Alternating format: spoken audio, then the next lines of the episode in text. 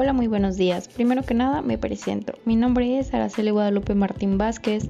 Actualmente me encuentro estudiando la licenciatura de Administración de Empresas en la Universidad Tecnológico Playacar, en mi tercer cuadrimestre.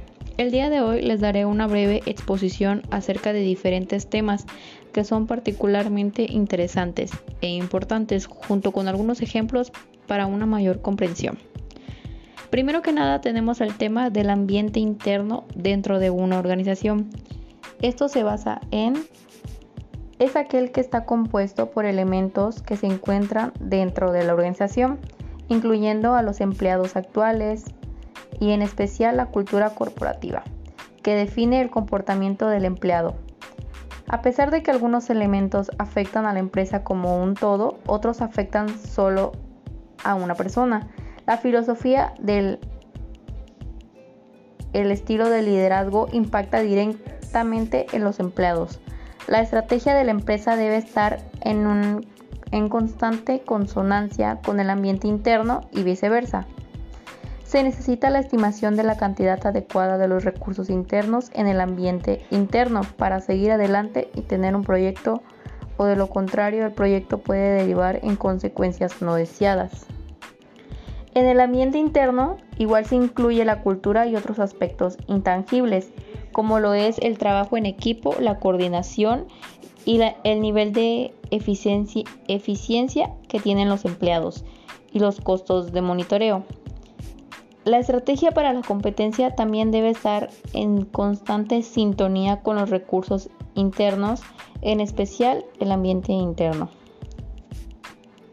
Otros elementos que forman parte del ambiente interno de una empresa son los postulados sobre misión y visión, las políticas corporativas, las estructuras formales, la cultura organizacional, el clima organizacional, los recursos y la filosofía del management. Ok, el siguiente tema que se abordará es la cadena de valor. En este se explica qué es un concepto de negocios muy importante en el cual se puede aumentar las posibilidades de rentabilidad de una empresa. Conocer este tema resultará muy útil para poder estudiar administración o alguna otra carrera relacionada con los negocios. La cadena de valor es un modelo de negocios que describe el rango completo de actividades necesarias para crear un producto o servicio para las empresas que producen bienes, esta cadena comprende los pasos que llevan un producto desde la etapa de concepción hasta la de distribución.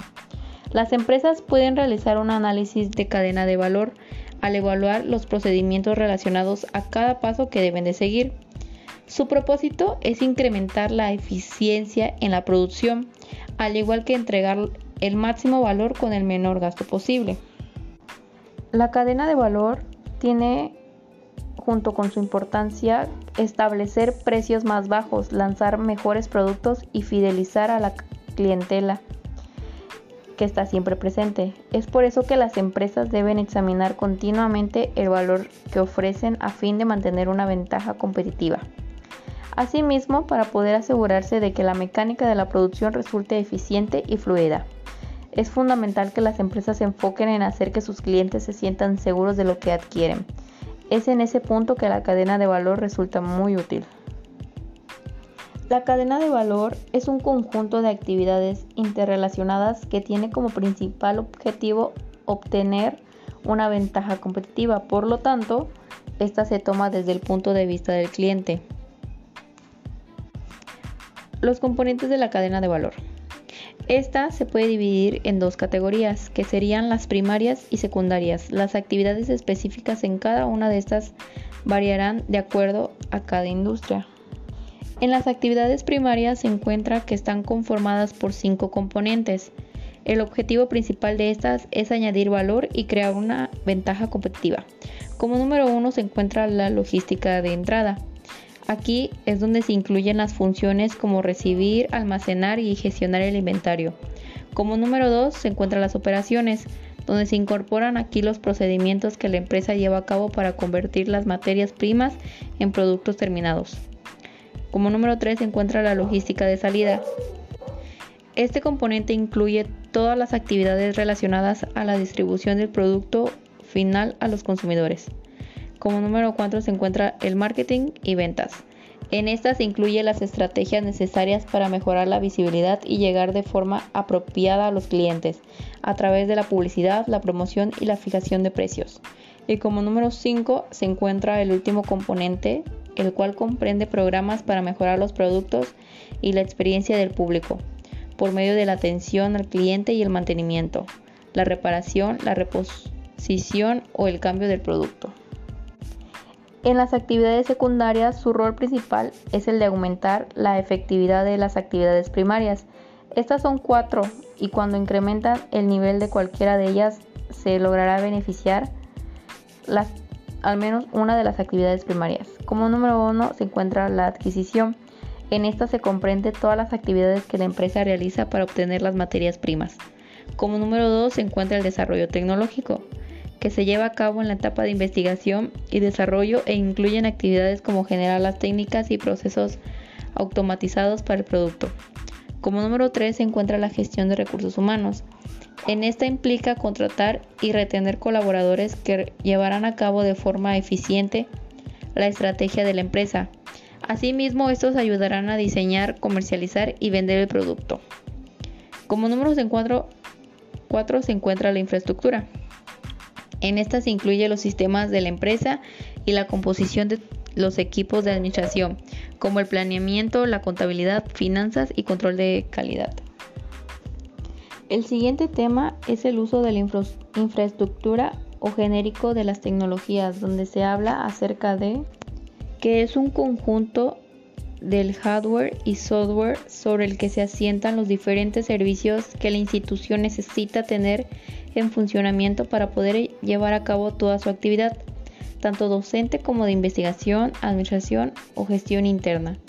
El conjunto de hardware consta de elementos tan diversos como los reguladores de corriente, los siguientes, los sistemas de seguridad, las cámaras, los servidores de aplicaciones, los elementos de red como routers, repetidores o cortafuegos, las computadoras, las copiadoras, proyectores, entre otros. El conjunto de software va desde los sistemas operativos, como los programas de oficina, las plataformas administrativas y operativas, y el software educativo para enseñar y aprender.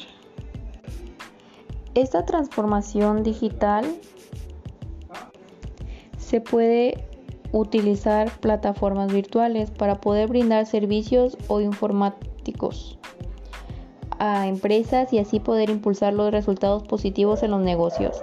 Las soluciones de estos servicios van desde las aplicaciones hasta sistemas empresariales, productos inteligentes o registros digitales. Todos ellos necesitan esta especial infraestructura para ponerse en marcha.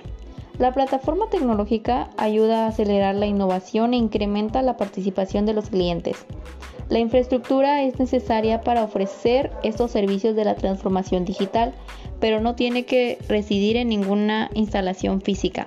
Tampoco es una característica obligatoria la necesidad de un propietario. Todo lo que ocurre en este sistema puede pasar dentro de los servidores de la nube. De esta forma se consigue más agilidad más facilidad de administración y de reacción ante demandas futuras de los usuarios. Además, la visibilidad que poseen las redes y proveedores aumenta y es capaz de crear una gran capacidad de informes sobre el uso de la propia infraestructura.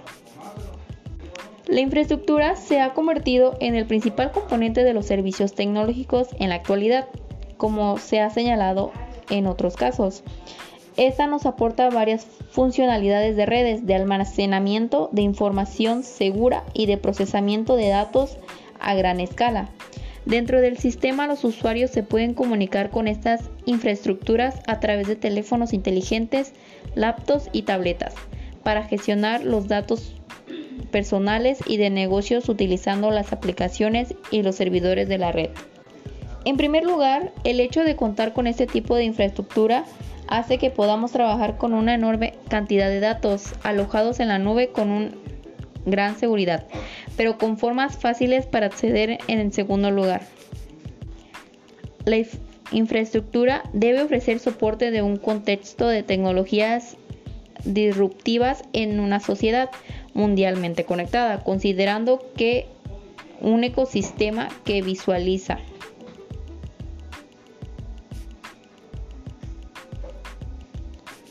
Posteriormente se puede apreciar que va a poder brindar a una organización limpia y ordenada para incrementar las funcionalidades de los clientes junto con la rapidez que va a aportar al servicio. Todo eso podemos, se puede decir que se puede adaptar esta infraestructura tecnológica a las necesidades que los usuarios puedan tener y asimismo alcanzar los objetivos específicos y las metas marcadas para el éxito. Uno de los últimos temas que se va a abordar, que es algo extenso, el cual es las TIC, donde se explicará su uso utilizado dentro de las empresas. Primero que nada debemos de conocer qué es. Estas son tecnologías que utilizan la informática, la microelectrónica y las telecomunicaciones para crear nuevas formas de comunicación a través de herramientas de carácter tecnológico y comunicacional. Esto con el fin de facilitar la emisión, acceso y tratamiento de la información. Esta nueva forma de procesamiento de la información logra combinar las tecnologías de la comunicación y las tecnologías de la información las primeras están compuestas por la radio, la telefonía y la televisión. Las segundas se centran en la digitalización de las tecnologías de registro de contenidos. La suma de ambas al desarrollo de redes da como resultado un mayor acceso a la información, logrando que las personas puedan comunicarse sin importar la distancia, oír o ver situaciones que ocurren en otro lugar. Y las más recientes, poder trabajar o realizar actividades de forma virtual. Existen diferentes tipos de TIC. Las tecnologías de la información y la comunicación se pueden clasificar en tres diferentes categorías. Como número uno se encuentran las redes. Estas son los sistemas de comunicación que conectan varios equipos y se componen básicamente de usuarios, software y hardware. Entre sus ventajas está el compartir recursos, intercambiar y compartir información, homogeneidad en las aplicaciones y mayor efectividad. Como número 2, las terminales, que son los puntos de acceso de las personas a la información. Algunos dispositivos son la computadora, el navegador de Internet, los sistemas operativos para ordenadores, los smartphones, los televisores y las consolas de videojuego. Uno de los grandes beneficios que han permitido este tipo de TICs es el acceso a la información de forma global. Y número 3 son los servicios en las TIC. Este tipo de tecnologías ofrecen diferentes servicios a los consumidores, entre los que se destacan el correo electrónico, la búsqueda de información, la administración electrónica, el gobierno electrónico, el aprendizaje electrónico y otros más conocidos como la banca online y comercio electrónico. Las ventajas de las TIC. En esta se aborda que la información y la comunicación cuentan con varias características que han cambiado la forma en cómo las personas se comunican alrededor del mundo, que sería la instantaneidad, donde la velocidad con la que se transfiere la información, la inmaterialidad, donde la información se puede trasladar de forma inmediata a cualquier lugar y a múltiples usuarios. La interconexión, que es la unión de diferentes tecnologías que posibilitan la creación de nuevas herramientas. La interactividad, que es el intercambio de información entre usuarios y dispositivos. El alcance, la capacidad de impacto en diferentes áreas como lo es la economía, la educación, la medicina, el gobierno, entre otros. La innovación, donde todo el tiempo está creciendo y cambiando para crear nuevos medios de comunicación la diversidad, donde se ejecutan más de una función por lo que sirven para diferentes propósitos, y la automatización, donde cada vez las herramientas tienden a automatizar procesos para mejorar la productividad y los tiempos de ejecución. ¿Cómo se usan las TIC en la comunidad? Si nos ponemos a pensar, nos daremos cuenta de que las nuevas tecnologías están presentes cuando usamos los teléfonos celulares para comunicarnos, mientras intervenimos en las redes sociales, los computadores o cualquier otro dispositivo informático, incluso para utilizar la Internet como fuente de información o herramienta de trabajo. Sin duda, las, las TIC forman parte de la vida privada y comunitaria de las personas. Se debe de, reconocer que las tecnologías de comunicación e información están presentes en diferentes áreas de la dinámica comunitaria y muy especialmente en la realización de las actividades de enseñanza y aprendizaje. Un ejemplo de cómo se utilizan las TIC sería el ámbito educativo. Al igual que se pueden utilizar en la gestión estratégica, que esto ya va más basado en empresas, en organizaciones. Como mencioné, se puede utilizar en la gestión estratégica, la gestión financiera, en la producción, en la cadena de suministro, en la gestión de clientes, en la promoción, en los canales de ventas, en la distribución, en el comercio exterior y en los recursos humanos. Todo esto se engloba para poder alcanzar las metas deseadas que tiene la organización. Y como último tema podemos encontrar el ciclo de vida de una empresa, el cual se basa en su objetivo, que sería conocer la importancia que tienen las empresas en su proceso de apertura, duración, desarrollo, desclive y liquidación de estas, conocer sus características y circunstancias internas y externas que ocasionan que se lleven a cabo los ciclos. Las empresas son como un ser vivo que pasa por distintas fases de desarrollo, aunque cada empresa es un caso particular y la duración de cada etapa es variable. Las empresas tienen ciclos de vida. Dichos ciclos van a depender en gran medida del país donde se encuentre la empresa, pero sobre todo del sector donde se desenvuelva. Cada empresa es un caso particular y el tiempo en la que dure cada ciclo varía. Aún así podemos dividirlo en seis, que sería el nacimiento, el crecimiento, la madurez, el desclive, la liquidación o renacimiento. El, el nacimiento en este periodo es cuando tu empresa se empieza a constituir legalmente y se instala en el local donde operará. Los procesos difíciles para la empresa en esta etapa son conseguir el financiamiento para poder operar y mantenerse, además de contactar a sus primeros clientes.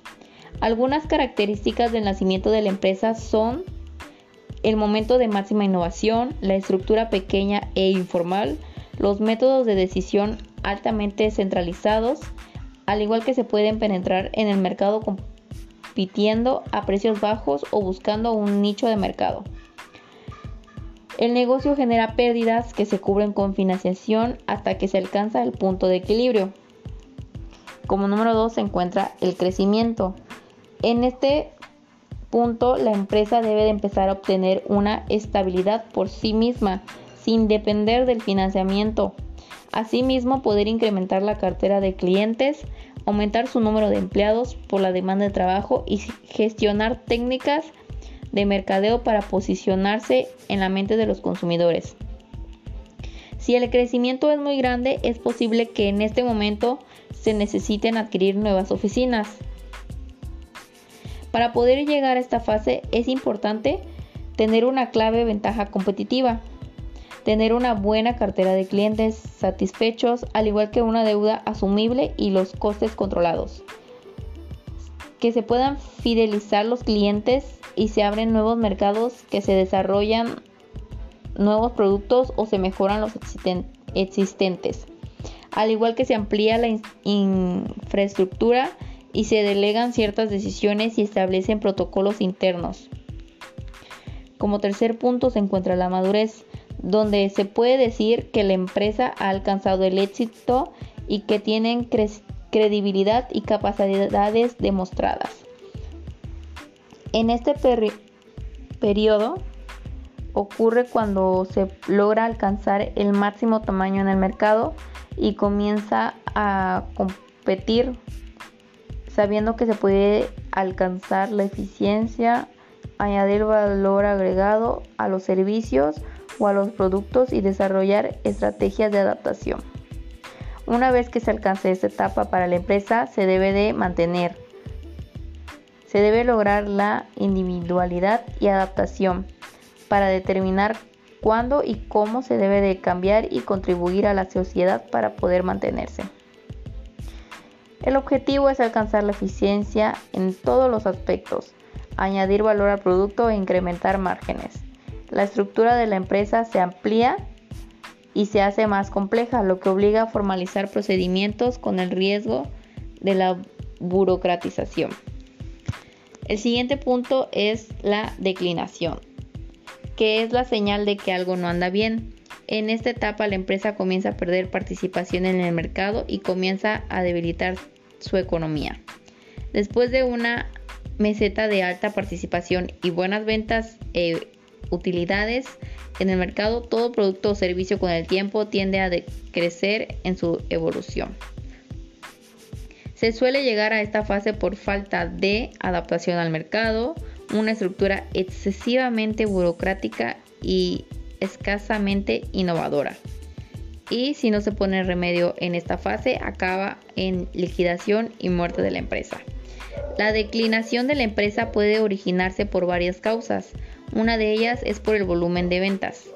Una de las razones por las que llega a disminuir las ventas es que se crea un producto mejor o menos costoso para satisfacer la misma necesidad y que la necesidad del producto desaparece a menudo por el desarrollo de otro producto. Al igual que la gente sencillamente se cansa de un producto, como lo es un estilo de ropa, así que este desaparece del mercado. La declinación es un periodo donde se disminuyen las ventas y bajan las utilidades. No todos los productos siguen este ciclo de vida. Algunos productos son introducidos y mueren rápidamente. Otros se quedan en la etapa de madurez durante largo tiempo. Algunos entran a la etapa de declinación y después son reciclados a la etapa del crecimiento en razón de fuertes promociones y su reposicionamiento. La etapa de declive es importante ya que si no, no se le pone atención el producto saldrá definitivamente del mercado y esto será aprovechado en gran manera para la competencia. De no cambiar e implementar estrategias de posicionamiento, la empresa llegará a la última fase del ciclo de vida que es la liquidación. La liquidación ocurre cuando la empresa agotó todos los recursos que tiene para mantenerse operando y se ve la necesidad de cerrar. Generalmente se refiere al proceso de vender todo el inventario de una compañía, a menudo con un gran descuento para poder generar efectivo. En la mayoría de los casos, una venta por liquidación es el precursor del cierre de un negocio. En el mundo de la contabilidad, la liquidación se refiere al proceso de vender todos los activos de una empresa para generar dinero, para pagar los créditos o cualquier compañía que le deba dinero. ¿Qué son los activos? Los activos no solo es inventario.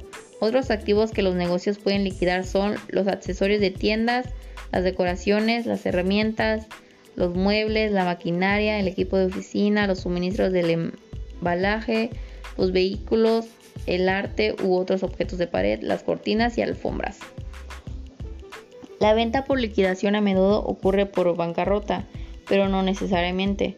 Un negocio puede liquidar todo o casi todo su inventario como parte de una mudanza. De este método ahorrará dinero en transporte. La mayor desventaja de liquidar el inventario es que en muchos casos el calendario de liquidación de activos es corto, por lo que los descuentos son exagerados y el dinero ganado es mucho menor al valor de la tienda. Ahora bien, si se logra llegar a la liquidación a reinventarte con nuevos productos o alcanzar nuevos mercados, tener una mejor coordinación, se puede tener la posibilidad de renacimiento. El renacimiento es posible gracias a la reinvención de la empresa con nuevos productos, mercados, nueva maquinaria, infraestructura, capacitación, proveedores, clientes, entre otros. Em, se crean diversos y se coopera con otras empresas para poder lanzar nuevos proyectos. Cada una de estas etapas que tiene la empresa depende de diferentes variables. Una de ellas puede ser su naturaleza y características del producto, su grado de éxito o fracaso de las necesidades de la empresa, de las políticas, de la tecnología, del conocimiento personal, del dueño o accionistas, del mercado y más variables. Esto sirve para una adecuada administración y la adecuada toma de decisiones. Y bien, esto sería todo de mi parte. Espero que les guste y les sirva los temas que les expliqué y que puedan tener un mayor conocimiento. Gracias.